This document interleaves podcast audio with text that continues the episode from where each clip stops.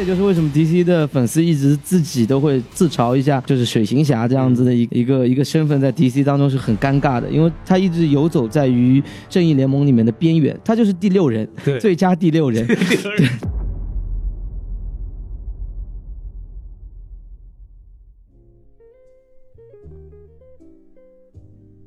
好，欢迎收听新的一集什么电台，我是孔老师。啊，今天就我一个人啊，因为最近实在是比较忙，我们这期节目录海王嘛，然后很多人就说周一就过了，为什么怎么还不上？是因为我们还没有录，现在这个时候是周二晚上的九点半啊，然后终于就是有机会把这个节目录一下，因为前段时间比较忙，包括我也是专门请到了一个嘉宾啊，因为之前像我和大老师都不能算是比较硬核的漫画的粉丝啊，然后之前像小宋啊，他们都在北美，北美很奇怪，今年是十二月二十一号才会上。在北美，所以说呢，小宋他们就他们比较适合讲美美国漫画的那些东西呢，反而他们就看不着，所以呢，就讲影评这块就落到我们身上了。然后我也想就是能找一些呃比较硬核的嘉宾呢，以一个粉丝的角度来讲讲对电影有什么看法，就找到了我们讲那个中国有嘻哈的那期的节目的嘉宾叫 A Z，然后他除了是一个说唱歌手之外呢，他同时也是一个民漫迷啊，让 A Z 跟我们打招呼。哎呦，What's up？This is your boy AZ。哎，就熟悉的这个声音，嘿嘿，Yeah，酷。最近 AZ 来呢，上次本来跟他约的是周周日，然后想录完以后就咱周一就上了，结果 A Z 好像因为有点事情就在忙。然后 A Z，你最近在忙什么事情？给大家讲讲最近发生什么事情？耶，OK。最近的话，我跟我几个很好的朋友，然后那个在上海的长乐路陕西南路开了一家 Live House，然后那家店的名字叫 Dash 啊 D A S H Dash，在长乐路四百六十二号。然后呢，比较忙的原因是因为上个周六的时候，我们正好碰到了那个陈冠希办的那个 Intersect 的一个展览，对。然后那个我们请到了 High Higher Brother，然后还有那个 J Park 他们过来到我们 Dash 来玩，所以那几天都在忙这样的事情。对对。所以以后也会有更多的嘻哈类的明星，还有一些国内国外的一些嘉宾会来到我们大学来演出。希望收听这边什么电台的观众朋友们，也可以在线下的时候来我们大学玩。对，上海的朋友喜欢说唱音乐的，或者喜欢晚上去夜店玩的，可以去 Dash 里面玩。就是那次真的还有兄弟在现场，他们还现场放 Made in China，然后马思唯先生还跟他喊了两句在那。对对对对对对。啊对，然后我还在他那个他们那个 Dash 群里看到陈海伯伯啊，是我自己比较喜欢的一个上海本土的说唱歌手。啊，我自己在节目里也放过他以前的那个杜月笙啊那些作品。对，陈海自己本人也是一个非常酷的一个 local rapper。对，然后大家可以有呃喜欢的可以给大家呃推荐一下。然后我们自己的广告啊，我们的微信公众号 S M F M 二零六，加入我们微微信公众号呢，就可以跟我们主播聊天。然后关于海王的东西，大家还有想聊的也可以加入我们。然后我们就开始聊电影吧。呃，按照我们的流程，这大佬不在嘛，然后基本上我来 Q 总的流程，先给大家先说一下这个电影的这个信息介绍。首先呢，先评分啊，因为这个事情刚刚也说了非常奇怪，就是这个北美反而是后上的。那么目前为止呢，我们北美上能查到的评分就是 MDB 的八点四分，然后像那个烂番茄啊、Metascore 其实都没有出来。国内这边豆瓣是八点零分，怎么来说？对于一个 DC 电影，简直是一个非常好的成绩啊！这个简直是不可思议的。你要相比其他的之前什么正义联盟啊 啊，这个抽边啊，这个，哎呀，太惨了这个事儿。先说一下这个票房，然后美国这边没有上，我就不说了。国内这边真的很有意思。现在的票房是七点三九亿，截止是这个呃本周二的这么一个晚上，十二月十一号，然后预计票房有十八点八亿。根据猫那个猫眼的这个专业嗯，这个啊前无古人，有多夸张？我给大家说一下，就是海王目前是七点三九亿嘛，然后我们这个 DC 宇宙的上两部电影呢，呃，他们的总票房。呃，像超编的话是六点一八亿，像正义联盟的话是六点九亿，就是说海王目前为止的票房已经超过了前两部电影的总票房。哦，然后目前为止还有这个持续上涨的这么一个趋势，所以说这部电影对于 DC 来说真的是一个翻身仗了。当然，当然，对，就有点像那个 Stephen Curry 的三分命中率要超过那个威斯布鲁克的他的两分命中率一样，对，太不正常，太不正常了。对，所以我们一会儿聊聊，就是这部电影它到底做对了哪些事情，让它变得这么的夸张，票房上来讲。然后导演温子仁啊，这个大家。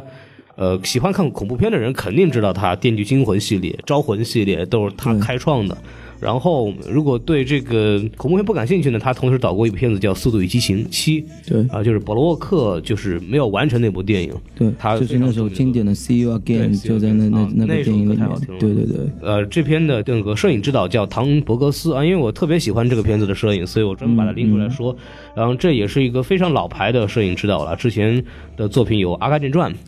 然后他跟温子仁导演其实也合作过《招魂》的第二部，嗯，然后包括前段时间，去年我跟大老师讲过一期我特别喜欢的一个呃儿童主题的电影叫《奇迹男孩》，然后包括嗯、这个漫改电影来说非常非常著名的一个就是蜘蛛侠，当年托比马奎尔版本的，可以说是开创了超级英雄电影的这么一个奠基者。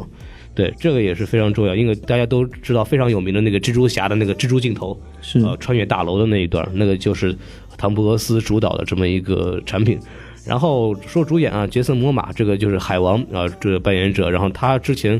最有名的角色就是《权力与游戏》中的对大胸马王，大胸马王 耶，王知道为什么这次陆地生物不管，去管海里面的生物？对这个反正这这边那个马上已经跑惯了，我们这都跑水里面去带的。呃，这个反正大家这个对胸可能印象更深啊，包括之前在《正义联盟》里面也出现过，对超编里面也短暂的出现过。然后女主演艾梅德·赫德啊，是德普的前妻，这是嗯，她她的她的嗯花边新闻还蛮多的，这是她最大的这个 title。对，然后跟德普这个到底是家暴呢，还是被家暴呢？这个事情，是。哎，闹难不清楚。众说纷纭呃，众说纷纭，对，跟德普结婚了十五个月，成功分得了一半的家产，非常了不起的这位性价比非常高，女中豪杰，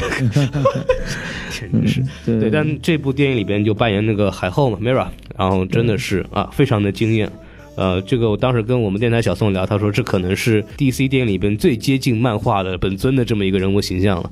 呃，然后下一个演员就是这个帕特里克·威尔森啊，他演的在里边就是那个海王的弟弟，呃，奥姆，哎，特别爱哥哥，但是就是想统治地球地上世界这么一个人。然后这个人本身是温子仁的这个御用男主啊，之前招魂系列也好，潜伏系列也好，都作为主演啊出现的。然后包括的 DC 真正说史上的口碑之作《守守望者》，在里面演的那个夜宵啊，来的啊对对对对，啊，这个跟这个夜宵，他在里边夜宵里边演的是一个硬不起来的男人，然后是是有一方面障碍，对对，然后到这部片子里就变成一个至刚至猛的人啊，但是完全看不出违和感，他演的还是非常好的。然后下一个就是这个反派黑福分啊，这个名字特别长，演员名字叫叶海亚阿布杜勒麦丁啊，这个应该是一个信仰这个伊斯兰教的这么一个演员。然后之前呢也演过一个就是王老师所在的这公司呼噜的一个非常著名的这个美剧叫《侍女的故事》。啊，然后还里边演了这个，之前我们也讲过《少年西哈梦》，还有《马戏之王》啊，狼叔演过演过的一部音乐剧，他也演那个赞达亚的那个哥哥。然后下一个演员就是也是一个非常著名的老牌演员，叫威廉达福，演的那个 Vaco 啊，我超级喜欢威廉达啊福，，就是对对对，我个人的话，就是如果大家嗯老一点的话，会看到威廉达福之前有在那个蜘蛛侠的第一部，对对。对之前那一部的那个嗯 Norman 对 Norman 那边里面演那个就是绿绿魔。第一代绿魔，第一代绿魔，对对对，他把那个神经质一种精神分裂的状态也演得非常的好。嗯。然后威廉达福，我觉得最近几年的话，他也是越来越的棒，嗯越来越的棒。然后他前一阵子有演一部梵高的片子，啊，对对，就是他主演的，对，他在演梵高。就是我一看到他们整个海报出来的时候，我觉得他把那种梵高的郁郁寡欢的神经质，是以及从腔调到外形到眼神都演得非常非常像，所以完完全全大推荐大家去看一下这部片子。然后威廉达福之前的一部啊冲奥片就是《佛罗里达乐园》啊，对演那个所谓的管理人鲍比啊，那部片子里边唯一一个有良心的角色。对，然后下一个啊，女神妮可基德曼，高达五十一岁高龄啊，是依然演了一个女神，而且仍然看不出来她老了。她本身阿汤的前妻嘛，然后这也是她的这么一个。呃，比较有名的身份，然后他本身也是一个温子仁导演的一个忠实粉丝，嗯就各种什么恐怖片之王啊，什么这种名字就冠在温温子仁身上，就是从那个基德曼开始的。然后还有一个嗯亚裔演员，给大家介绍一下，就是那个演那个沈博士啊，就是那个人叫兰道尔普，这个人之前在《蚁人二》里边出现过，是。就是演那个 FBI 里边那个 Jimmy 那个特工，对对对，那个特工，然后就是想玩那个变魔术，一直我 玩不会 怎么变的？这个？怎么变的那个，对对对，对，然后我们把这个大概介绍完了以后，然后我们有一个这个打分环节，如果以豆瓣五颗星来打的话，AZ 给准备给多少分？哇哦，嗯。呃，怎么说呢？呃，如果纯粹的从一个商业片的话，我会给他打一个四点五分的这样子的状态，因为不管从现在成绩看也好，还是它整个的画面制制作还有特效也好，我觉得它完全对得起它那个整部片的制作费用，然后整整那个整部片的一个这样子的收益回报率，所以四点五分商业片的角度，我完全会打给他。那还有一部分从 DC 粉丝的角度来说的话，呃，我我想打高一点，其实这一次，因为之前的片子对 DC 来说，呃，伤害太伤害太大，伤害太大，但是又。老实的讲，DC 的漫画宇宙世界观念本来就比 Marvel 要更加的成人化一点有些英雄之间的一些人性的对抗和神性的对抗，然后包括等等一系列的人物的一些深层次、多角度的这样子的一些性格，呃，很难用电影去表现出来的。对，但它恰恰的又是漫画题材，又是这种超级英雄的题材，所以用电影来拍是很难拍的。那这一部分拍的会比较好，大家也都知道，之前洛兰的这三部曲，那他是非常出色的。那撇开蝙蝠侠和洛兰这样子大神级的这样子。大神呢也拿了一个很好的题材，因为蝙蝠侠是个非常好去塑造的一个题材。那别的一些周边的英雄不像 Marvel 里面的英雄这么好塑造，对，所以说历来 DC 的片子就比较难拍，DC 的题材也比较难拍。包括超编的这种所谓失败，其实也是因为他没有把一些东西交代的很清楚，就是对对。粉丝能看明白。对对对，他有一些小的细节表代表了一些性格里面的什么东西，是包括是，超人和蝙蝠侠里面深层次他们两个人之间的矛盾对，到底在哪儿，但是可能路人就完全很难去接受，对，因为超人跟蝙蝠侠，因为你你你 DC 的漫画是要一直去看的，所以你才能知道他们当中的错综复杂的人物关系，嗯，还有他们各个方面的一些性格和人性弱点，对，这些东西需要有一些基础才看的。那 Marvel 它的英雄在这一层上面基础没有那么的深，嗯，那个而且你看 Marvel 里面所有的英雄起的冲突、观念冲突都是比较伟大光明的，对，而且那个不是说伟大光明，是比较干净利落一点的，就是错直接，对，比较直接，他是就是是，非就非的。但不像不像 DC 里面的有些事做出来的东西，它底下藏着非；嗯有些事情外面看上去它做的离经叛道，但它下面藏着是，所以是这样子的一个状态。那如果通过电影角度再加上英雄、超级英雄的元素，那个对于导演来说压力很大，他又要兼顾超级英雄这样子一些酷炫的打斗啊、状态啊，然后整个电影的镜头、动作，又要照顾到这些人物的性格冲撞和一些剧本上面的推进。那我觉得历历来对 DC 的电影的导演都是比较苛刻的，就就是他这个东西放到你手里好吗也很好，因为毕竟 DC 这么大的一个 IP，嗯很多英雄可以用，但是坏嘛也很坏，那很难有导演能把他们拍好就。是烫手山芋嘛。烫手山芋对他有没有像那个凯文·费基有这么大的勇气？我是是对对对构建一个大家能够接受的这么一个世界观。对对对对对对，这是这是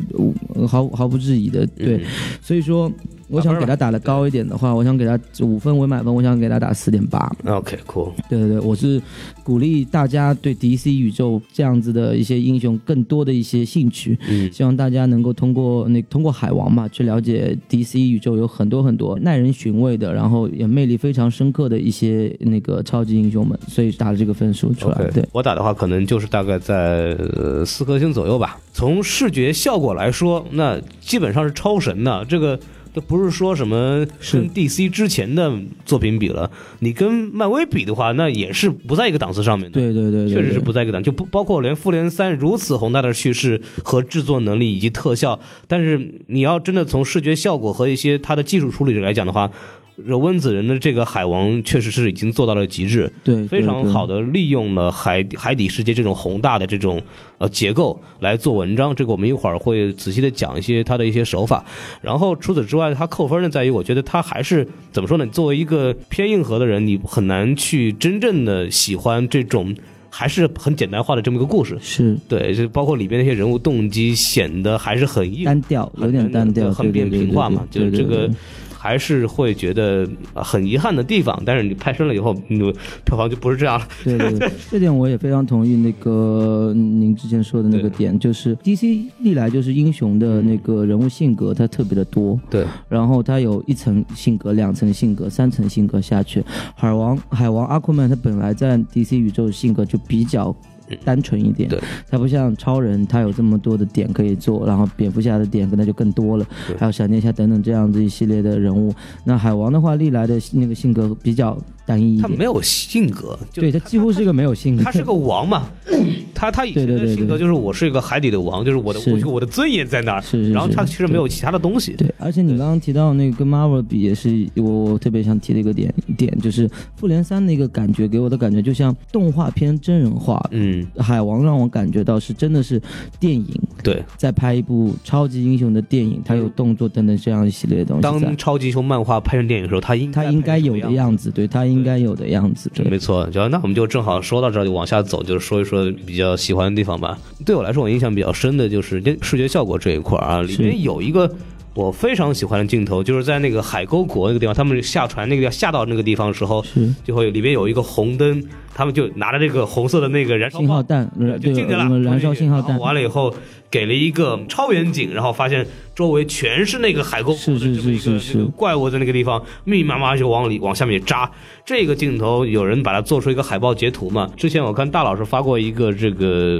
做了一个对比，就是有个非常著名的油画家叫艾瓦佐夫斯基，然后他是专门画这种海上的这种海景的。然后他有一个就一八六八年的一幅作品叫《Stormy Sea》，然后他专门把这个《Stormy Sea》这张画和这个这一个截图去对比，你就知道我们一直在强调是 DC 或者扎克施耐德个人喜欢的油画感到底是哪就一对比就知道这个画面真的是一幅油画的这个质感。是是，这个是我觉得非常非常喜欢的地方，包括，呃，我们之前在讲影的时候，就张艺谋这个影就强调下雨，就是他在花了很多时间在做这个下雨的这个效果上面。呃，让张艺谋那个是真的是水啊，他是真的下水，但是他这部海王这部他用 CG 做，但是 CG 做的时候把那个水的感觉做的真的非常好，质感非常的对，漂亮，这个非常棒，这个。呃，你这不会任何有出戏的感觉不，会出戏，而且你会觉得它它其实不够真实，它其实有点偏那个是是油画的，但是又感觉那种那种粘稠度那种东西颜色，它又却又在，它那个它又对，它它是属于一个这种接近于艺术的表现手法，但又是紧贴着真实感嗯，在走的，所以它有在电影的一些节奏当中，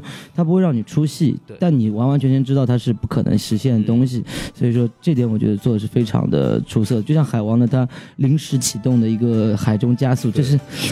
牛顿的棺棺材板都按不住的感觉当。时我就想，就是如果按照这个呃所谓的我们这个流体力学来讲，是是是，应该长得像海豹一样，对啊对啊，海王完全应该长得像海豹一样，胖乎乎的，这样对对对最快了，吧？对对对对。对对，然后海王这个样子其实不不适合，的他连腿都没有打就直接往前冲，对这个完全就像有一个人拉着绳子 对方拽，对对对对对绑那对对。个船，但这种感觉又让你感觉还是很酷炫的，因为你第一个反应就嗯，只正常做不到，但他是神嘛，对吧？他是超级英雄嘛，他是他是王子嘛，对对对，所以说他有这样的做法，嗯，也无可厚非这样的。对，总不能让海王像动画片里一样，什么踩着两个飞鱼正在走，对啊对啊，太蛋疼了。再往下走，你会发现就是。怎么说呢？我们可以看到那个里边的 credits 上面还会写的是新制片人是那个施耐德夫妇，里边也看到有很多明显的施耐德的那种元素在里头。我不知道它里边到底施耐德这里边参与度有多少，但是我感觉就很明显，比方说大量的升格镜头、嗯。慢镜头，然后特别是那个，slow mo 的这种哦，造型啊，特别是那个最后奥姆和那个海王的大战的时候，奥姆从那个海里钻出来，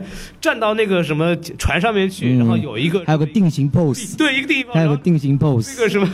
这个叫什么斗篷在摆，然后那个对对对对个对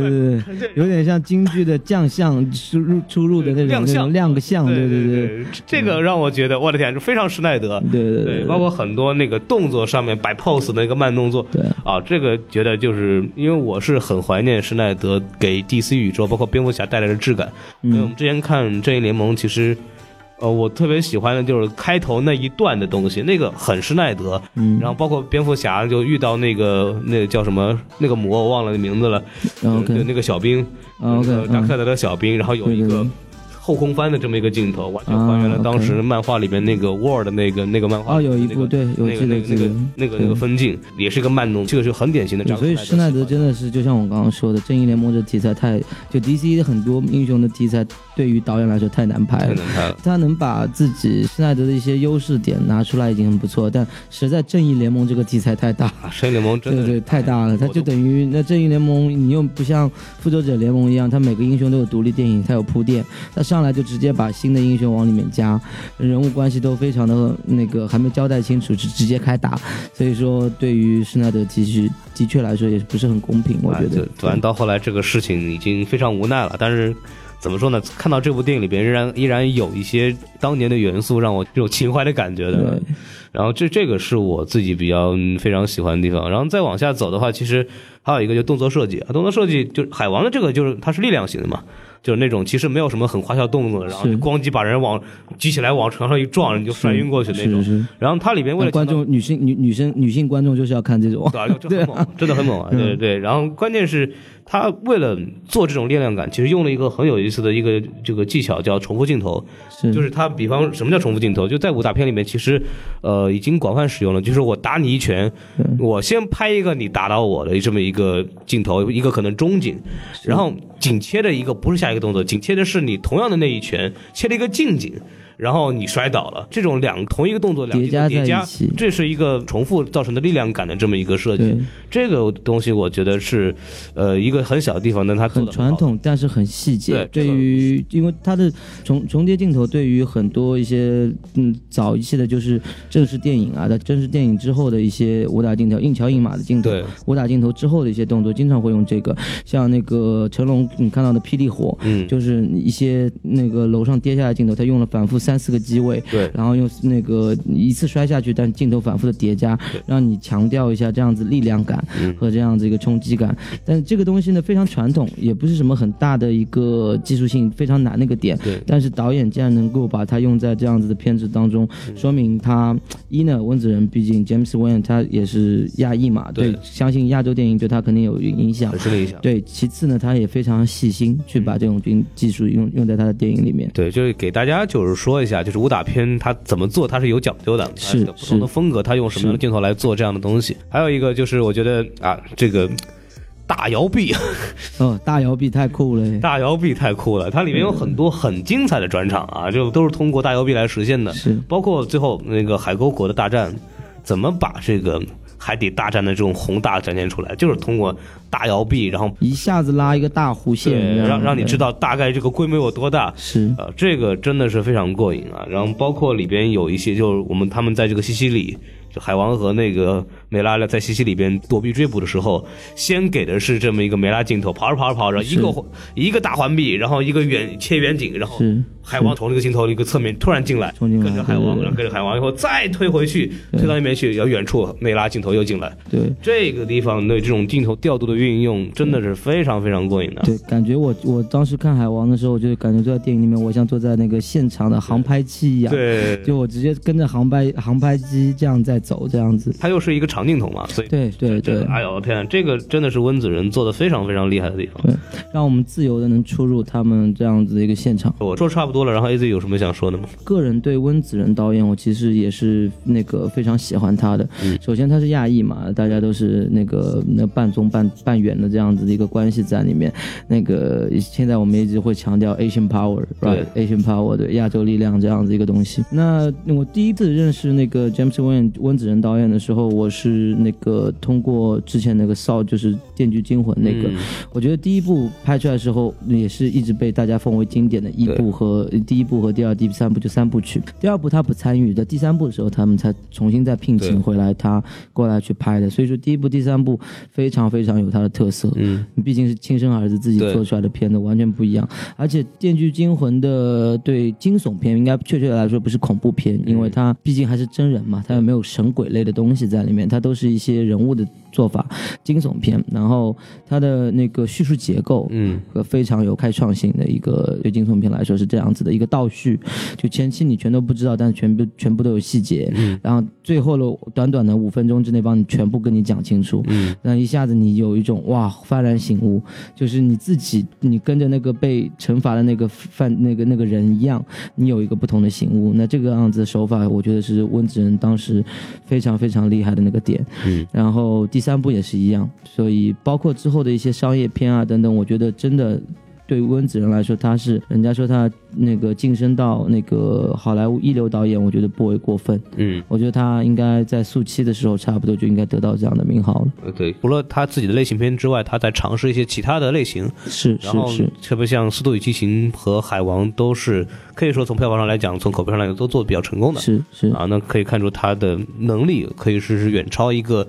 恐怖片导演这样一个范畴的这么一个是是东西。对，然后我之前也了解到一些画边的一些那个不是画边，是那个小道的消息，他们那据说是导演就是老板一开始让温子仁拍嗯，DC 这那个英雄片的时候，给了他两个人物选择，对对对，对一个是给他是 Flash，对闪电侠嘛，再给他闪电侠，然后还有个是 Aquaman，对。然后嗯那个温子仁选择了 Aquaman，对。然后其实这个又回到我刚刚最早提的那个点，嗯 如果你要做 Flash，就是做闪电侠的话，那你会非常的累。对你会压力非常的大，因为小闪对整个 DC 漫画宇宙里面来说，他是一个非常不同的人物在，嗯他很可爱，他也很极富正义感，对但他又很分得清理性和非理性的状态，因为他本人是个法医嘛。然后啊，当然有很多角色，他有时候是法医，有时候是警察伦是个。法医，对对，巴里艾伦他是个法医，有时候也是警察，在不同的宇宙线里面都都是有这样子的，而且又因为他的那个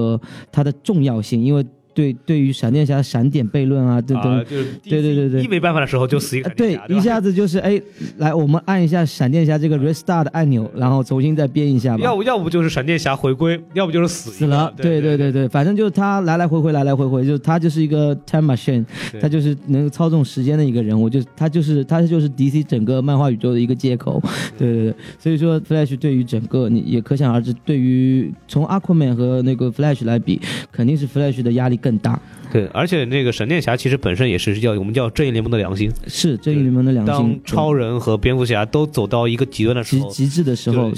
闪电侠会冷静的表达自己的观点，是然后那个就是一个比较合理居中的这么一个观点。我觉得他就是一个现在大家女性观众都很喜欢的一个嗯男性角色，就是又很理性，但又很幽默，又很可爱呃又很可爱。然后其次呢，又有极极大的力量，嗯然后又很懂得去尊重女生、呃女性这样子的一个超级英雄。嗯对，所以说这就是为什么我觉得那个导演如果拿到 Flash 拍的话，一不小心就拍成幽默，就是那个幽默版的，拍成沙赞了，我觉得。对对，就就有可能就拍成沙赞这种感觉，或者拍成蜘蛛侠这样的感觉，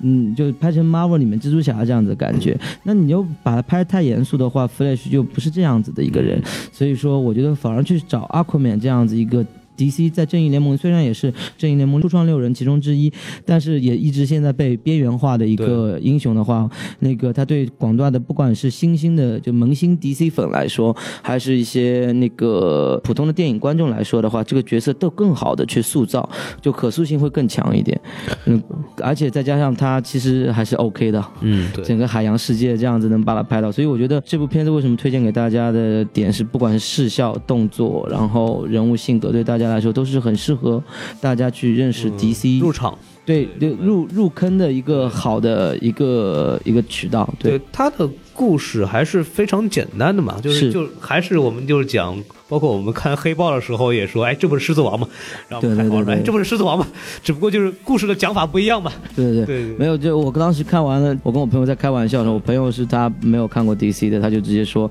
呃，这个这个感觉有点像海洋世界版的泰山，啊，对对对，但有跟有一点点不太像，因为那个海洋世界的泰山是最后大家把那个丛林去对吧？颠覆人类世界，就是，但是这个里面没有，它是要那个它是桥梁嘛，它一直反复的强调它一半的人类血统，一半的亚特兰蒂斯人的血统，其实其实就说到这儿，我觉得有个特别逗的东西，我之前跟那个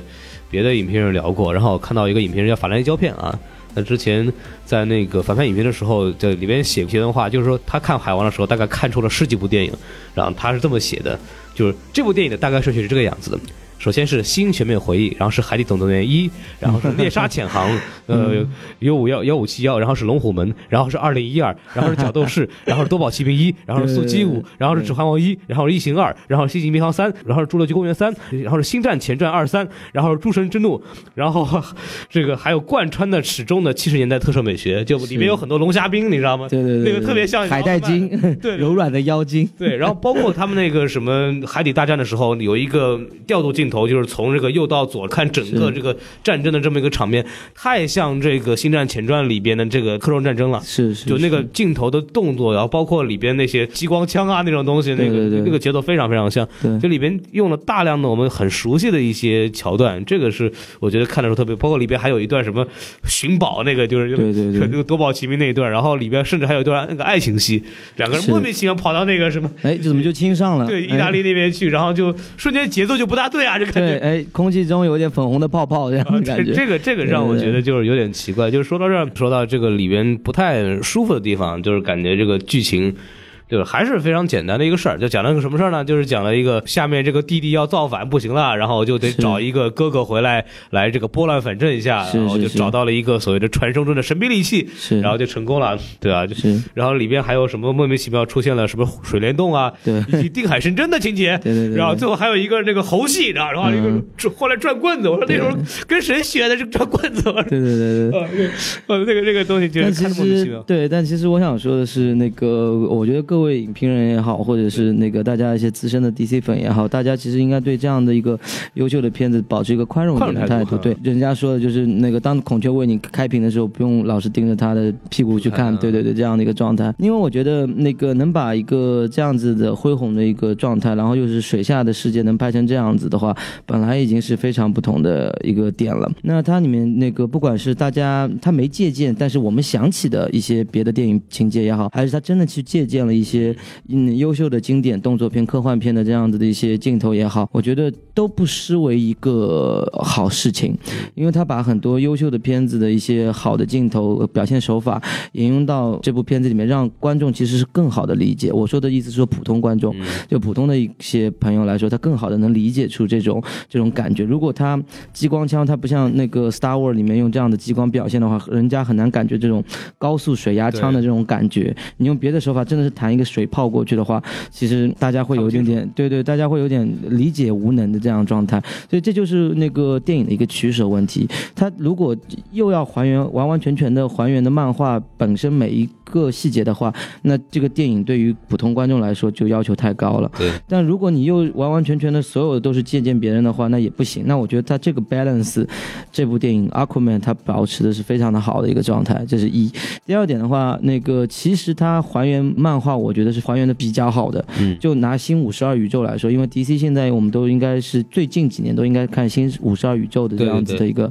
一条线去看。那个里面他弟弟的那个面具啊，做的就是我一看就就好完全一样的完全一模一样的。那当时我一开始觉得他弟弟的面具的时候，我看漫画的时候，我就一一直觉得很丑，对，很中二那个面具，很中二的一个面具。这个面具也太像戏剧假假面超人，对，就像假面超人，然后就是很很戏曲类的这样子的一个感觉。然后那个阿库曼本身的，亮相，知道吗？对对对，然后阿库曼的自己的一套服装也大家一直一直嘲笑嘛，说玉米战袍这样子的一个感觉。那在漫画里面其实更难看一点，对，它更像玉米，你知道吗颜色？更饱和。因为更饱和一点，然后那个因为漫画嘛，那个色彩又单调一点，然后包括他弟弟那个面具真的超丑，但是我一看到电影的时候，我就觉得，哎，真的还好，嗯，真的还蛮帅的，就他整个样子状态，就金银二将的这样子一个状态经。得起慢动作，对，经得起慢动作的这样的一个推敲，然后他那个演员本身的这样子一些那个有点点野心，但是又有点希望有亲情的这样子的一个王王子，他也很孤独嘛，因为他从小那个知道其实有个哥哥，但这个哥哥一直被熏陶成一个要来某一天篡夺自己王位的人，其实他自己有很多很大的矛盾在里面的对。他其实，在漫画里边，那个奥姆对这个他的哥哥还是很很非常深的，然后是非常崇拜的一个状态，就是哥，我离开你亚特兰蒂斯不行了，你快别在陆地上玩了，你快点下水吧，就是这样的感因为我记得有句。台词就是说，那个这是漫画里面的台词啊，就是说，自从我那个什么继位以后，我专门组织了一个这个我们的亚特兰蒂斯远征军，就是为了找你啊。就是为了找你，对对对对对，我记得非常清楚，对对对，所以说那个你看还是还是会改变一点点，有一些变动的。那如果完完全全跟着新五十二宇宙漫画里面的方向走，或者正义联盟的方向走，那阿奎曼其实还不用拍了，因为本来就在里面戏份不是很多的这样的一个角色，因为他新五十二宇宙里面，你阿奎曼。这一整一条线其实都在讲亚特兰蒂斯自己的事情，他不再讲外面了外面的事情，讲都是王国跟王国之间的一些，呃，黑蝠粪会有。对。他那只有牵扯到地面上的，就人类想干一些什么事情到亚特兰蒂斯的时候，找一个代表黑蝠分来吧，对，就是这样子这个雇佣兵的角色嘛，雇佣兵、海盗这样的一个角色嘛，魔鬼鱼、嗯黑蝠分这样子一个角色去去为难，去给那个海王去做一些难处和点，对其实这部电影的好的地方呢，就是说好的地方就是它其实把海王的主要的几个点都讲到了。对，讲的非常清楚了，已经。他跟他他的起源，然后他跟他弟弟两个人之间这个争夺皇位的这个矛盾，对，然后他作为地上世界和海洋世界之间桥梁的这么一个作用，是包括海王里边其实一个比较大的主题就是环保。是就是人类对地下海底世界这个破坏，直接造成了海洋和陆地这个对立的情况的这么一个原罪吧。对对对。啊、其实它挺多的这种海王的点里边，其实在这个店里边都多多少少都说到了。你要一直在讲，漫画里面也是经常会讲到，就是那个阿库曼带领着就整个他们亚特兰蒂斯人过来起义啊，或者状态，其实都是人类做的太过分的时候，他们才会过来的。对，他可能其实啊、没有太讲的，这个也是《信我二》里面其实讲的比较少的，就是他的对国王身份，就是他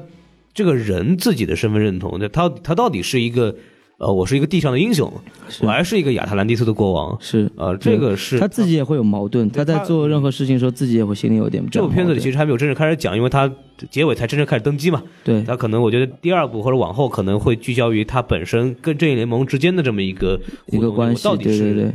来自于哪里？是呃，在漫画里面其实也有，就是就是新五十二的那个漫画很自嘲，就是还会还会有那种什么民众普通人问、嗯说，哎呦，我们这个正义联盟的时候，我们看到蝙蝠侠和那个超人的时候，我们就有种崇拜，然后看到你的时候，我们毫无感觉，就你到底是哦无所谓，你来不来根本没有关系。对啊。对，就是然后阿就会有奎曼每次就是哎，damn，就我来干嘛就？然后又又又搞着那种就是我跟你们种族就不同的，我为什么要来？对，然后还会说，我是个王啊，对对你们给我点尊重好不好？对对对，但你说到这点也非常搞笑，就是正义联盟里面，就是我我我很喜欢 DC 有一个一条线叫不义联盟，对。有 Injustice 那条线，就是当时那个 海王跟就是神奇女侠、嗯。他们在互相吵架吵架的时候，经常海王会气节就说我是亚特兰蒂斯的王，我是哪里哪里的，我是什么什么之子这样子一个状态出来，然后那个神奇女侠就不屑地说你有什么了不起，我是亚马逊公主，就是这样子一个状态。还是。宙斯的女儿，对，我还是宙斯的女儿，我是亚马逊的公主，跟你你你算个什么什么个角色？你 比比谁抬头长，对比谁抬头长的那种感觉那个两句话的抬头给你马上对对对，我的兵器你只有一把叉子，我是有绳索、有盾牌的、有剑的人。对对对，所以说这也就是为什么 DC 的粉丝一直自己都会嘲，就是不是嘲笑那个，就真的所谓的嘲笑的嘲，就是自自嘲一下海王，就是水行侠这样子的一个一个一个身份，在 DC 当中是很尴尬的，因为他一直游走在于正义联盟里面的边缘，他就是第六人，对最佳第六人。对，最佳第六人的一个状态，就是需要他了，他上来一下，嗯啊、可以起到一些情节的起承转合；他不需要他了，他其实好像这整部戏就没有他的感觉。因为他蛮尴尬的，他其实是一个海底超人嘛，对。那那已经有超人了吧，对吧？对对对，能怎么玩是吧？这个也是现在其实 DC 漫画的编剧也在想的问题。嗯哼对，咱们还是说说回到这个电影本身啊，这个你你有没有发现这个片子里面爆炸已经堪堪比变形金刚了？哼，是网上有很多人在讲，就是几乎所有的转场和情绪变化都靠爆炸来爆炸。对对海王爹妈在家里聊得好好的，啪炸了一下，然后就是呃海王他妈走掉了，然后黑夫妇父子在那个潜艇里说的好好的，在交刀了，然后啪一炸，海王进来了，对对对然后海王父子开车开的好好的，啪一炸，海啸来了。呃炸就对了。对，炸就对了，这是什么？所有的这种桥段全全部是通过突然袭击、爆炸来来完成的。这个作为一部电影来说，挺他妈低级的，你知道吧？是，就就就作为一个什么什么什么视效大片，我们会理解啊，爆炸很热闹，巴拉巴拉巴拉的。这样，这你作为一部电影，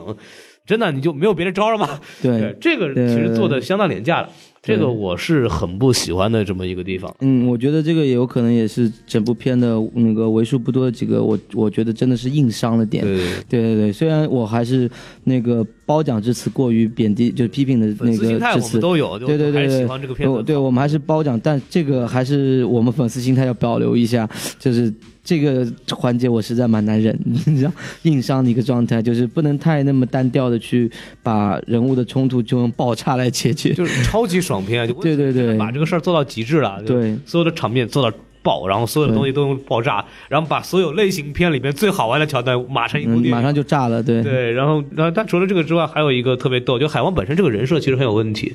就是你你因为漫画里的海王他其实是个很严肃的角色，他是他是一个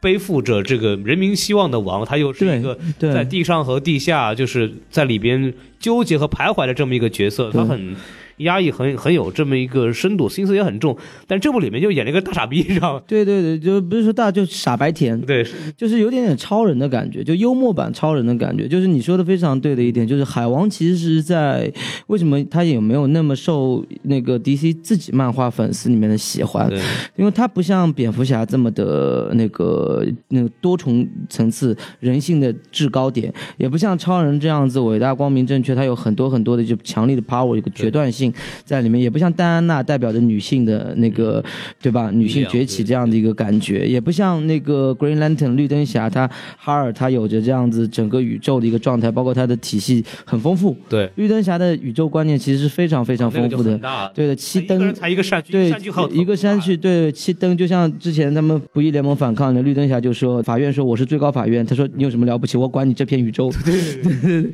就这样一个状态，他也没有像那个闪电侠这么的呃那有有他的一个特点在里面，所以说阿库曼其实一直是比较稳重严肃。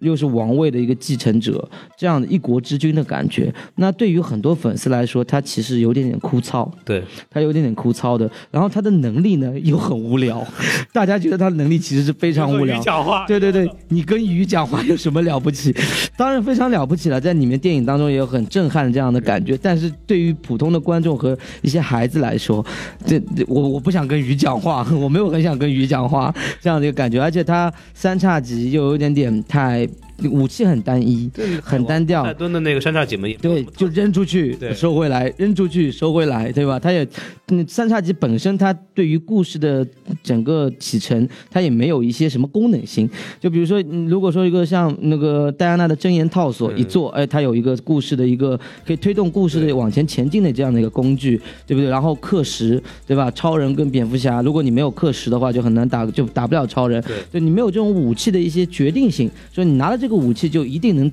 扭转战场。但是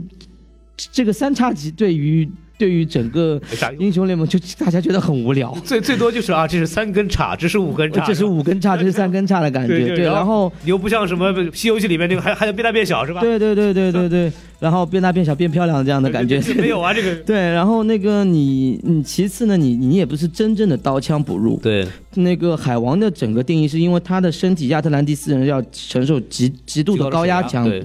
极度的水压压强，还有极度的一些那个深海的呃那个暗度，因为大家都知道深海到一定程度是很漆乌漆麻黑的一片的，对。这样的状态，所以说那个还一些大规模的杀伤性武器在呃杀伤性武器在漫威呃就在 DC 的这个整个那个英雄设定里面，海王是非常薄弱的，嗯，海王是非常薄弱的，不像那个 Green Lantern 绿灯侠，他登界一一照整整套衣服是可以在宇宙当中航行的，嗯对吧？他他也没有，就从这个角度上来说，他已经弱很多。所以说，这也就是为什么那个这部片子其实人物性格有一些些背离，在那个漫画里面就是这个点。因为就像你刚刚说的，在那个那个漫画里面的话，他非常严肃，非常稳重，不好笑，你要就真的很不好笑，真的很不好笑。这也就是为什么他的 IPA 也好，他的粉丝量不是这么多，比较小众一点的一个英雄粉丝。虽然是大人物，就六大角色之一，但其中的，那个一直是比较苦的，就是粉丝不是很高的这样的一个一个角你色。看，像比方说在那个漫漫威里边，你说像同样是王的角色，那个叫啥？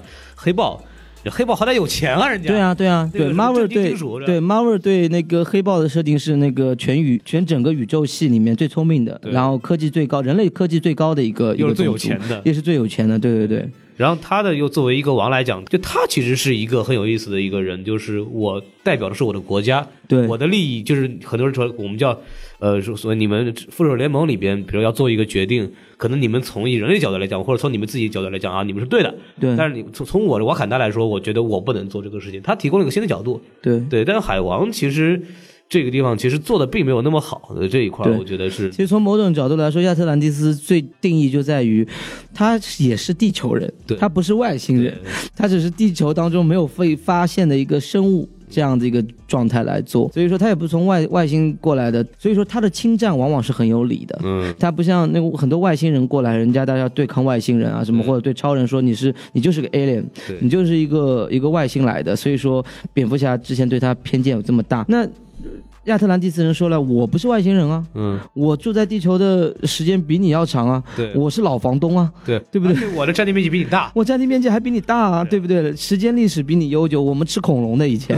对不对？我们以前是吃恐龙为生的，你们都那时候还没有你，对吧？那时候你有可能是这个无脊椎动物，你人类都是无脊椎动物，对不对？或者是怎么样，还没进化完成了，都是一个单细胞的一个状态。所以说他们完全有理由，就造反有理的一个状态，就是一。这个地地方我比你们拿的久，二我比你们有力量，我凭什么要隐居在地下见不得光？而且我没有招你们惹你们，你们自己把这个海洋污染了。对，而且你们还对我们够好了吧？我们很 generous，我们把这个地上让给你们在住，然后你们不停的给我扔垃圾，我不弄你已经蛮好了。所以说他们觉得是很正常。这在漫画里面经常会提到这个点，就是这样子的，就是人类你很过分，太过分了。你是 你是我家的，就是就相当于合租一样，我们俩合租，这个房子本来就是我的。嗯好，我觉得现在有个客厅空出来了，我想租给外面。完了，结结果那个房客就过来，不停的就是那个垃圾不扔呐、然后烟灰乱丢啊，碗不洗的这样一个状态，我就没有办法，我赶他，他还要把我打死，就这样子的感觉。对这，部片子里面说呢，就反派海王这个角色就感觉，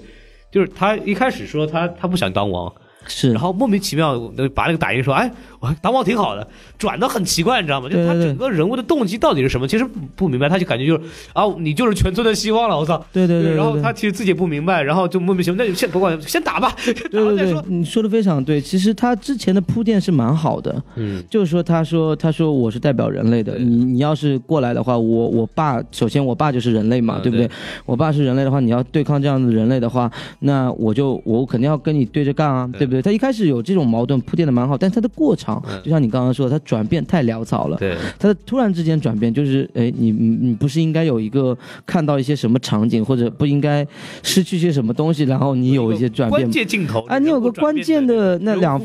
对 你有一个关键的两分钟，让把这个东西的那个你转转变的要稍微有一点吧。你铺垫，你好几个镜头里面好几段对话都铺垫出来了，对，对不对？但是不是过场过得有点点潦草？没有一个就是贯穿始终的这么个疑问。照理说，海王的这个疑问其实很简单，他到底是哪儿的对对对身份到底呢？他其实，但是整部电影里面，其实我们并没有注意到他在思考这个问题，是感觉就是啊，你是全村的希望，你暂时不能理解没有关系，先打再说。对然后全部打完以后，海王拿着这个三叉戟说：“哎，嗯哎，当当王挺好的。”然后后夜是吧？就就这么着呗。嗯对对对对对对莫名其妙，我说什么玩意儿啊？对，我要听妈妈的话，妈妈说我是王，我就是王，这样的感觉。大傻子吧？对对对对他那个弟弟真的郁闷啊，就是他妈妈也不爱他，对对对全国人民也不爱他，对未婚妻也不爱他，对他的谋臣背叛了他。我觉得其实最酷的是他弟弟，心疼他弟弟一秒。这也对，太痛苦了，这这什么玩意儿啊？这我要是奥姆，我也崩溃啊！是什么就一个傻逼，他妈莫名其妙进来，然后就拿了一找了一个三叉戟，他就是王了。这个让我觉得就是莫名其妙。到底谁是亲生的？真 的真的，我是纯血统好吧？对对对对对。然后强调了半天，干我是正宗的，对不对？洛基人家洛基委屈他没什么道理，人家那个什么雷神，人家是正宗的。对对儿子人正经是阿斯加德的这个王子，就你是冰霜巨人的儿子，你本来就没有继承权。这奥姆招谁惹谁了？我操！有点那个上海的一些本地的一些家庭伦理剧八点档的感觉，对调解一下婆媳矛盾，对这样子的一个一个这种即视感，哎对对对，街道处的这样子的感觉。包括那个海王本身这个人呢，是有傻大个的，就是傻白甜的这种性格，然后莫名其妙突然在那个什么意大利看出，哎，这个人是谁？他是将军，那个人他是国王，就这个知识哪来的？就是这个也很没有没有搞明白，就感觉这个人其实也没怎么念过书的样子。对对对，首先他这个五大三粗的感觉，又是个渔夫的这种感觉，对突然之间变得哎，好有文化，好有知识。对，其实漫画里面他就是很有知识，对对对他就是超有知识的那种，你知道吧？然后他他爸也是一个非常好的一个读书人，非常温温文尔雅的，但电影里面感觉就是一个风吹日晒的渔夫。对，但是灯塔看守就是个保安，你懂我意思吗？就真的把他弄成一个保安的感觉。但是漫画里面的一直对他父亲的刻画是一个灯塔守望人，嗯是一个非常痴情的一个男人。然后那个对着那个一个非常奇形怪状的一个海里面来的一个生物有了爱情的感觉。他就是想说的就是王子爱上美人鱼的故事，美人鱼是没有错的。美人鱼，然后那个王子也是没有错的，是王子，但是那个他的里面的状态是不是说你传统意义上的王子，而是一个非常孤傲的、孤高的，然后那个有有性格，然后包容度又非常强的这么一个灯塔人。但是在电影里面感觉就是个保安，对，风吹日晒的保安，然后对比着妮可基德曼的脸，对？对面就真的就是个保安的感觉。我觉得什么不管什么样子，除了汤姆克鲁汤姆克鲁斯对吧？他在他在妮可基德曼面前，你可以作为一个你们郎才女貌的感觉。不管任何的，我觉得任何一个男性站在站在妮可基德曼面前，都都蛮像个保安的还。好意思亲他？你 你你还好意思亲他？我当时就感觉，靠，别亲上啊！真的别亲上，真的是你不不照一照海里面自己的长相吗？就是说觉得有点点，就是虽然我们不是外貌协会，但当一个这么高的标准在你面前的时候，对面那个标准没有这么高，会不会让我有点出戏？对对对，灯塔守卫者这个职业从此以后就非常的抢手，呃，非常抢手，非常抢手，就像海对对对总有人上来的。我去，就像图书馆的管理员一样抢手，对对对对这个管理员太抢手了，太抢手了，太抢手了。前途非常的远呃大，非常的远大，你说不准的一个未来，对对对有可能某一天就会印在纸上面。哎呦可以了，不要再往下讲了。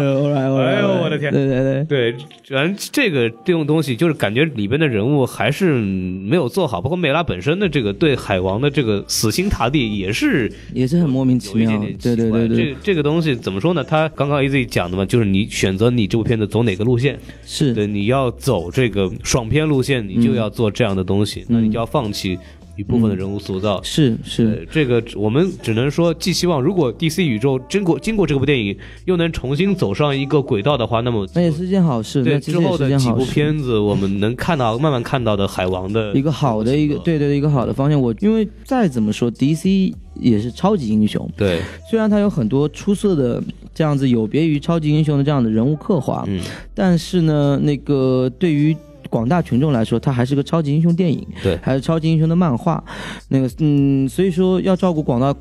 观众的话，一定要找到一个 DC 他们适合的是这样子的一个商片的模式和模板，这个 mode 这种模式。那 Marvel 已经找到了，我觉得 DC 也现在这是个第一步。就像 Marvel 其实最受欢迎的那个角色不是钢铁侠，嗯其实是很多像蜘蛛侠，啊，对远超于他。蜘蛛侠、绿巨人，然后那个美国队长，粉丝量其实都是要超过于 Iron Man 本身的，对钢铁侠本身的。但是，钢铁侠是一个 Marvel 很好的开端，嗯。因为这部片子大家知道了 Marvel 的所有的电影的这样的一个角色，他开始喜欢上他了。那我觉得 Aquaman Aquaman 对于 DC 来说，对于普通观众来说，就是一个认识就很好的一个 DC 的开端。我觉得这是一个我们值得期待的一件事情，就是我我我有可能期待一个下一个十年，Marvel 他已经做到他的一个十年了，嗯，那 DC 下一个十年开启会不会可以在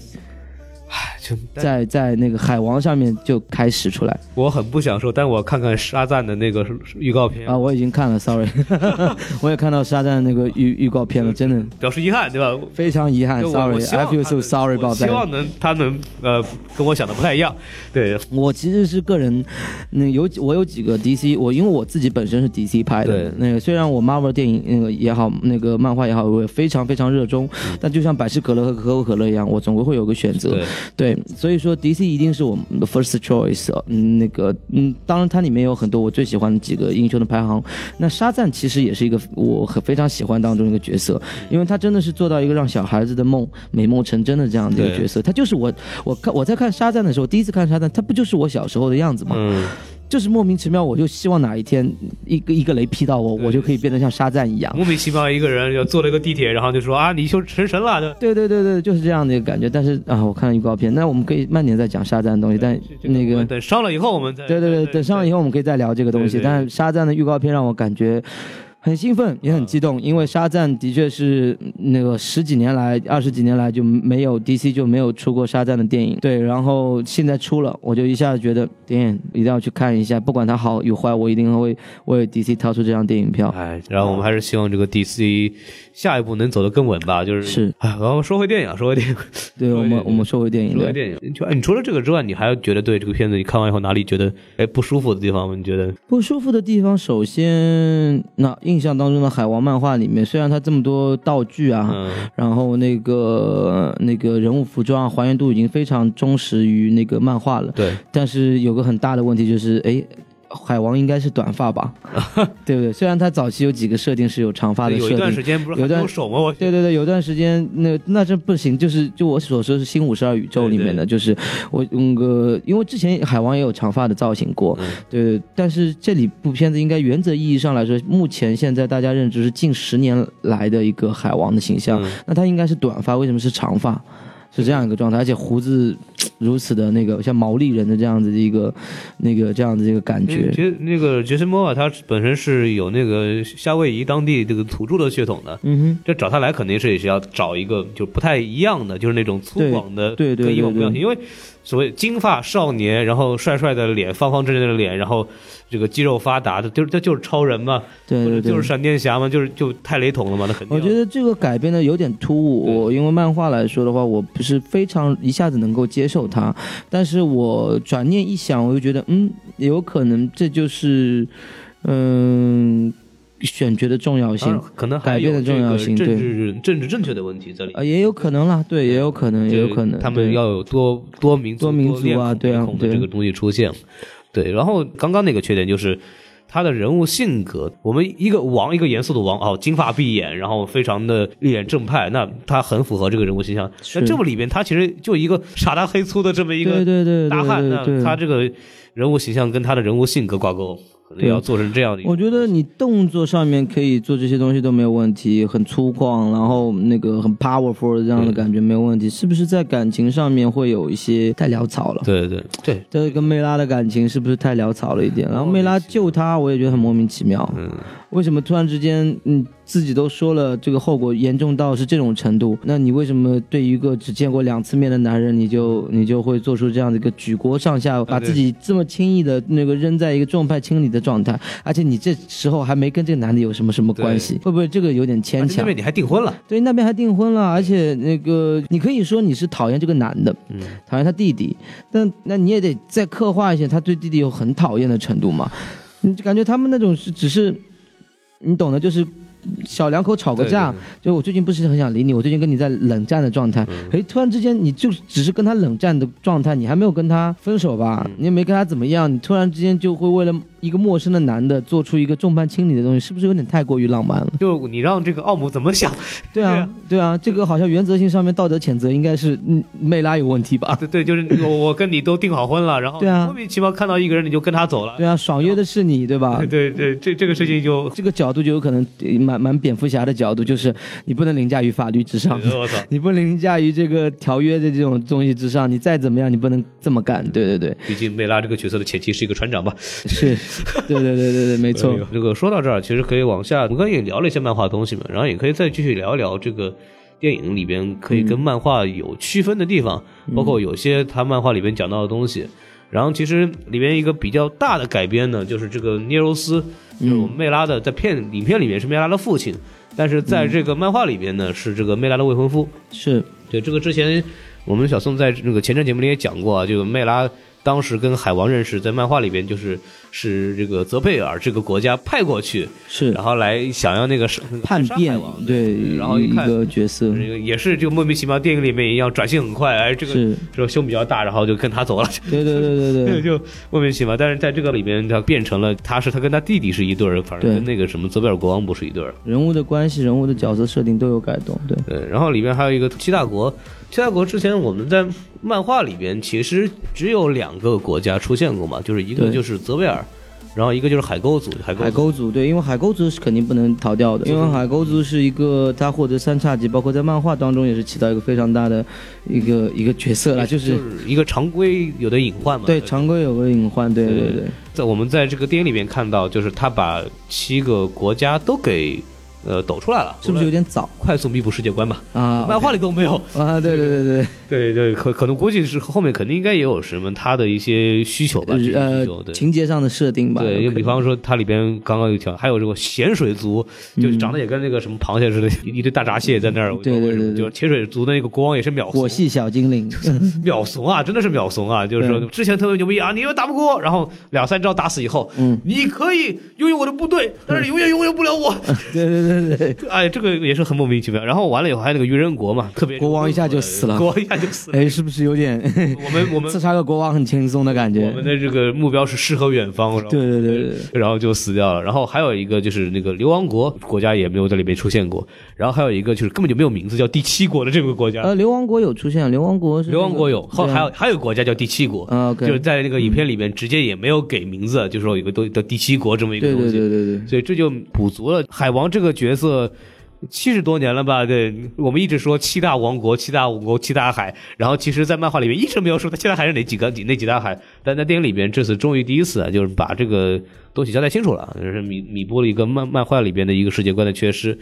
然后包括这个海沟族的出现的这么一个镜头，是他们两个人去海沟族在船上的这么一个嗯被袭击的这个画面，其实也是海构族第一次在漫画里面出现这么一个画面，这个也是在里边个致敬的地方。然后还有里面包括这个，呃，这个章鱼，那个我们呃两个王对决的那个总决赛那个地方是吧？然后里面有一个擂鼓的那个章鱼，这个章鱼在漫画里边其实是叫托波章鱼，是对，他是海王的一个好朋友，对，他其实是可以讲人话的。怎么说？他是一个一个怪物，一个神兽，他应该是个会讲话的神兽这样的一个。他会真的说人话，他会他会说出话来，会说会说出话来，因为有些有些有些外传里面他是说出话来的，但是哦现在五十二有些主线里面其实是要你你沟通的，要像神兽你有没有感觉？对，看感觉像这种海贼王的感觉。哦 因为我自己个人也是海贼王的 OP 粉嘛，嗯对，就是那个那个我们的伟大的罗杰，还有那个迪的意志，只要是迪的意志，就是尾田自己也多次暗示，就是真正的海贼王是可以跟海王、海神、海王类那些种族的那些动物去沟通的。嗯，对对，而且那个其中一个最大的兵器波塞冬就是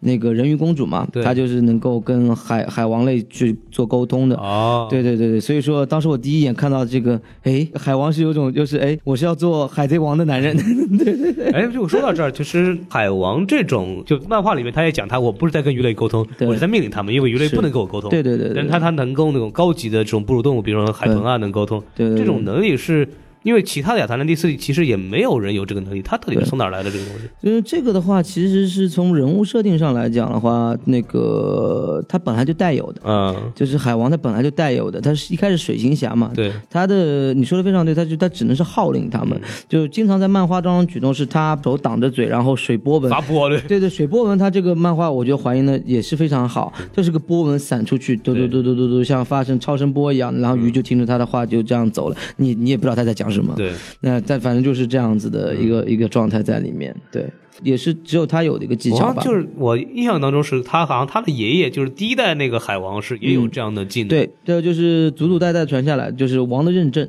王的印证这样的一个感觉。然后就证明了他自己有有权利、有能力当是海那个海洋的海洋的海洋的王，对对对对，好吧，还 还是觉得莫名其妙，就是因为其他人没有嘛。对对，包括里边还有一个设定，就是只有贵族是能够上岸的，对就其他人他那个士兵里边都是得戴那个面罩，里面都有水才能出来。对对对，是没错。这个在漫画里面有什么？有有设定，就是就是低低端士兵是不能不能上、上地的。然后那个还有一个就是之前在布衣联盟里面有过一次，就是超人为了胁迫水行侠，直接把亚特兰蒂斯端上来，端到撒哈拉沙漠。对，然后就是说你再不那个下令撤兵干嘛怎样，我就把你的国家就让你焊死。我这这超人太太鲁了，我对，超人们一直在 DC 当中是属于一个。哎，独裁的一个状态，就啊是这不义联盟里面那个真的是一个就是完完全全独独裁的。他的弱点呢，一碰就行，他弱点太多了，嗯他弱点太多了，操控他太简单了，就是超人，我们所以说就叫傻超跟老爷嘛。对。对，还有一个里面一个角色，就那个那个亚洲人演的那个叫穆克将军，就是龙虾兵，龙虾兵老大。嗯龙虾兵哦，那那个那个那个盔甲真的，真真的很有意思。我记得还还蛮帅的，我蛮想蛮想蛮想他要出手办的话，对对对对人买。感觉很酷啊。那这本来他的那个铠甲上面的造型啊什么的，黑蝠鲼的造型，我觉得还原很高啊，哎还原度超高的。漫画里面是有点点有点土的，对，我也在想，哇，黑蝠粪你要怎么把它在电影当中表现？哎，觉得还不错哎，人物的比例还 OK，对，没有太夸张它。里面最多的就是说，弄完以后一个射过一次以后会不行，头不够大，头不够大 头更头更大一点的。哎，还蛮蛮色情的感觉。因为黑蝠笨这个角色其实。嗯，电影里面没有没有交代嘛，就说他是一个什么雇佣兵这样的一个对对东西。对漫画里面其实讲了嘛，就是他本身是一个就科学家高级高级超高级。他其实在这个片子里面，感觉把他的这个那个就有一个镜头带到了。就就是他在改造那个盔甲对对平盔甲，但其实他本身的这套的装备就是他自己的研发，嗯，就这里面电影里面是改了这个对，改了这样子一个细。节，对对对对那我想这也没什么牛逼的，然后他们就过两年这个亚特兰蒂斯集体量产了，对啊，量产就 OK 了，那就十几个黑蝠鲼嘛，就一上千万个黑蝠鲼。那我觉得嗯其实黑蝠鲼的这样的一个角色的话，其实在你们被弱化蛮多的，嗯这点是我比较质疑的一个点，因为在漫画里面，海王对黑蝠鲼每次都打得蛮惨的。对，就打得蛮激烈的，然后黑蝠鲼本来也就是一个一直要缠着海王揍的这样子的一个反派角色，他既是雇佣兵，也是海盗，也是科学家，他有很多次身份，他有很多种身份在里面。对，对，因为这这部电影里边就前期其实没有交代他的这个背景，对没有太清楚对海盗，对然后就没有了，然后对啊，就然后还来一个就是父父子的传承的这样子的一给你个个。刀是吧？对对对，好像感觉人家也没做错什么。其实，在电影里面，呃，在漫画里面的话，他错的地方还蛮多的。对，反反反社会、反人类的一个状态蛮多的。对对，包括他那个什么，也是极力在挑唆这个海底和海上世界。呃对对对对，他经常会造一些误解，然后让那个操纵海王亚特兰蒂斯的人去攻击人类，他经常会干这种事情，对，就真的是一个蛮混蛋的。但是这部片子里边就好像还蛮蛮蛮正确的这样的一个角色就就啊。感觉就那段特别像钢铁侠，你知道吗？对啊，对啊，改盔甲，哎呦，就感觉就是也是那种乱入感觉非常奇怪，就割裂感还是会有。然后还有一个其实可以讲一下的，就是我们刚刚讲那个 Carrigan，就是卡拉森，对对那个卡拉森那个，很多人说这个就满足了这个咱们温子仁导演的这个克苏鲁这个情节。这这个东西在漫画里是有这么一个东西的，是吗？呃，在漫画里面有，但不是形象不是这样子的。就是漫画里叫什么？就 Carrigan Carrigan 好像叫什么呢？Carrican 对对 Carrigan。Carrigan 然后那个电影里面不是有一个情节说啊，就很多人都来过，血统比你更纯正，他们都失败了，你算老几？但后后来有人说，这个是不是吃亏就吃亏在不懂他说话？就是你看看，就海王进来以后，就他在跟他说啊，你这个东西哈，你们你都没什么了不起的，然后很多人进来都没有用。然后海王说他不管你，把那个东西一拿就走了。其他人进来的时候，就听到一个怪兽在那喊，你知道吗？对对对，啊！那么第一反应肯定是先打怪兽了。是是是，所以所以说王的领地的感觉必输啊，，操，输啊！就海王就完全没有理他，好吧？就对。就跟你聊天就就就拿三叉戟去了。对，其实海王拿到三叉戟的这样子的一个过程，在漫画里面，五十二宇宙里面也好，还是他之前的几个版本也好，各种都有。有的嘛是直接就拿到了，是上来就拿走，对，上来就是因为你是海王，你是你是要继承的。也有的是通过就是挑战这个海兽，然后去拿多的比较多的最近的比较多的这样子的一些版本啊，一些一些状态都是就都是拿那个就是现在电影的这样的一个状态，嗯就是直接人过去，然后找到了这把嗯那个有有这个试炼在里面，但是找的时候没那么辛苦。嗯，对，但也有几个版本之前说是的确是在那个沙沙漠里面，有的是直接那个这个三叉戟就在沙漠里，也有过。电影里边是他们那个模具是在沙漠里，模具是在沙漠里，灶是在沙沙漠里，但是那个找到是在那个失恋的地方。但之前也有版本是直接在沙漠里面就直接找到了，嗯也有。这个要看了不同的画师，在 DC 里面有很多很多画师，很多很多编剧，他们甚至会出，这就是为什么人家说看 DC 跟 Marvel，Marvel 好看一点点，方便一点点，因为 DC 太多太多的小的一些零零碎碎的那个，有些时候就举个很简单的例子，蝙蝠侠的黑暗骑士这一套线，其实它不是原原真正的正统的蝙蝠侠的这一个故事传承。一个专门一个画师，对他专门一个画师和编剧，他们 DC 专门画了一个这样的一个故事。那大家觉得哇，这一篇的故事把整个的那个蝙蝠侠的一个人物塑造脱离了一个跟。超人之前一直这样子人性跟神性的对抗，一下子把他自己的人性的一个就角色就挖掘的非常的好看、鲜活、很鲜活的这样子一个角色。所以说，大家就是之后的编剧多多少少都要抓到一点这样黑暗骑士当中这种蝙蝠侠的 sacrifice 啊，然后这种责任感 responsibility 的这样子的一个一个人物性格在里面。所以诺兰之后他用了这种人设成功之后，对那个施耐德，对对对对对蝙，蝠侠就应该就应该是那个样子。对，其实不是的，因为最早的时候，蝙蝠侠就是侦探漫画嘛。最早的侦探漫画就是出来之后，他就是一个游走于所有那个城市的这样的一个普通人。然后普通人了之后，那个武力是最普通人里面最强的，对。智商是就是各项数据人类最强。对人类对人类巅跟那个龙珠里面那个库林是一样的，对对对，个库林是是就是，嗯如果那个他是地球第一强，对，地球第一库林库库林是地球第一强这样的一个角色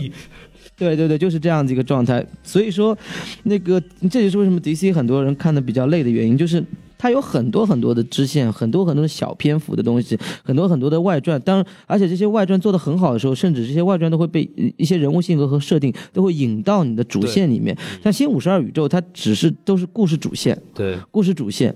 所以说，像故事主线的新五十二宇宙的蝙蝠侠里面的所有的性格，其实也是很多很多的借鉴于黑暗骑士这对整一部片的这样的一个状态。比较冷酷的。对对对对对，早期不是这样的，早期真的不是这样，早期。对你再不用说早期的你那个白银时代那个时候那个对对对对，搞笑版本也好，或者是那个整个人物设定也好，真的就 他就是一个一个花花公子加上那个什么呀都是在对对，他就是他早期的蝙蝠侠那种状态，甚至就是那个九零年的白金那个年代的时候，那个蝙蝠侠的一个人物设定是那种，就他做蝙蝠侠是他花花公子的一个爱好，啊，有一种这样子的设定在里面，就是我我白天。或是花花公子，但我的爱好是那个去惩奸除恶，对，整治我的整个城市。就人物还是很高高在上，我人还是在城市上面的，就在歌坛上面，就是我来管好这个城市的这样子一个概念。但是自从黑暗骑士出来，就是我为了这个城市，对，黑暗骑士那种状态就是，只要这个城市要我成名什么，我就是什么。这个城市让我是下水道的那个老鼠，我就是下水道的老鼠。这个城市需要我用武力解决一切，那我就武力解决一切。只要这个歌坛要我干嘛，我就是我为歌坛生，我为歌坛死。那个白银时代那边不是的，就是歌坛是我的，嗯，谁来歌坛都得听我的，就是这样的一个状态。对。那个时候更像就是蝙蝠侠，感觉他欠了这个城市的这个一些一些东西。对对对对对对，这样子一个感觉。以前是我 I own this city，对，然后现在是这种，也是一样的，那个 I own this city，但是两种两种意思了，就是、嗯对对对他那种责任感是出于一种有种内疚，包括是觉得他觉得他能够做这样的事情，他就必须对得做。对，他一直认为我的责责任会大于所有的这些东西，歌坛所有东西都在凌驾于我 Bruce Wayne 之上，对对对。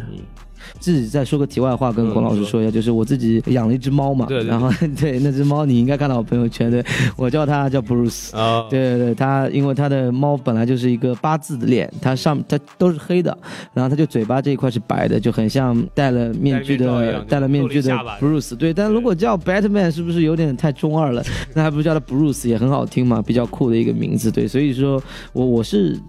Batman 的忠粉，对也是个老爷粉对对对，我是个老爷粉。对好酷。那我们今天聊差不多了。，All right 嗯 cool，对，今天我们就是把电影好聊聊，然后把 AZ 请过来，就是说一说关于漫画的一些东西。谢谢谢谢孔老师。然后我们今天还是啊聊挺开心的。我们以后有希望有别的有机会聊漫画相关东西，然后 AZ 也可以再过来聊。对啊，可以。大家如果觉得那个我可以聊嘻哈音乐啊、潮流，大家喜欢的话，也可以聊这方面的东西。对。然后我可以跟大家分享很多关于漫画啊、潮流类的也 OK，因为这次我们在 In the Six 上面做了很多东西，然后很多的一些潮流品牌都我有跟他们设计过。对因为。Six 现在还在还还在吗？就还在进行吗？呃，现在已经啊，结束了，他们为期三天。好像也去了。对对对，很多潮人来都去那边，所以希不是发布了他那个乔十三的那个对对对，兵马俑俑，对对对对，respect respect，对，看那个什么电台的观众的话，大家喜欢什么题材都可以跟龚老师或者在我们下面留言，有什么题材我们都可以过来聊一聊。另外也说就是说到那个那个 DC 嘛，这次，嗯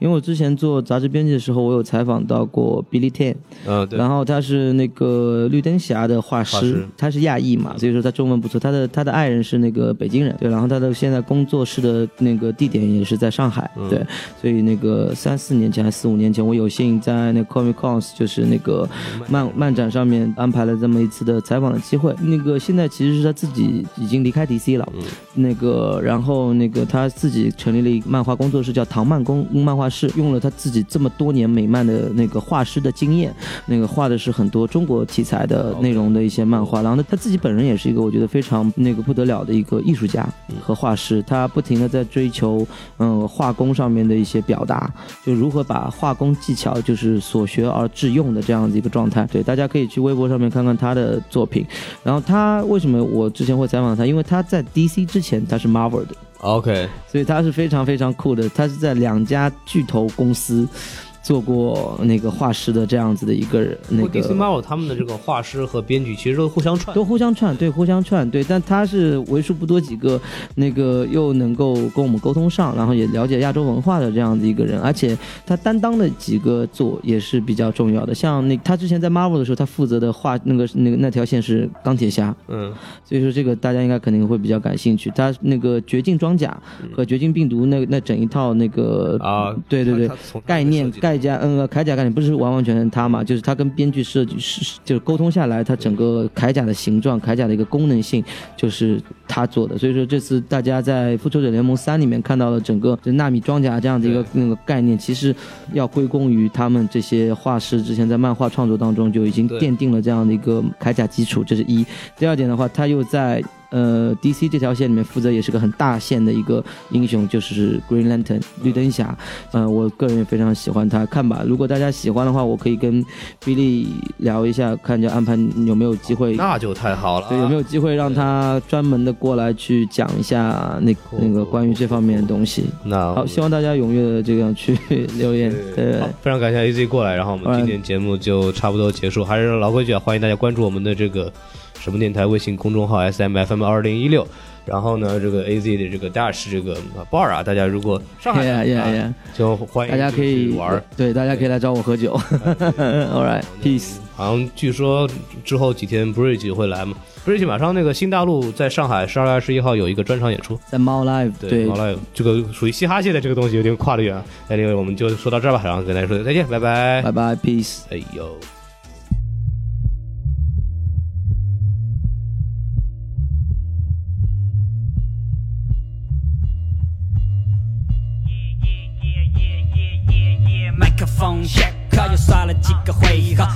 写的配合，你未必还想睡哦。说对了，就不要约到屋头躲在被窝，CDC 很喝醉了，把吉他吓得废了。嗯，麦克风 check，火药 check，说唱会馆都看起模样最烂，起 floating 播放会闪都会管，酒壶闹出掉，老子们都会管，老子们运脚最慢，跟我们比较累如果。我聋了，就像鱼儿没得水，那肯定疯了。不在乎眼前有多美，变成了空壳，没得心思再去东说西说。吃麦当劳的几我也始终感到饥渴。这首歌曲我咋不早说？我抠下脑壳看下科比，都已经老了，我还没饱和，我的思维已经飞跃到了大峡谷。虽然我已经昏睡在了沙发大下午，我站的高度看你们爆眼，但凡办了爆财，香港高素质青年都是 fake ass 爆歪，跟我们作对要怪，看新时代它到来，和平的话都欢迎光临，老子们修了炮台，用文字代替武力，这种生活方式属于把墨守成规切片导入里面处理。我们的目的不是把你抽搞晕，看到大家表情我就晓得都好听，没办法收到信，我画龙点睛，现场肯定燥热，喝杯可乐加点冰，找我们耍，没得哪个跟你比年薪，想当年轻是我们狂妄的原因。麦克风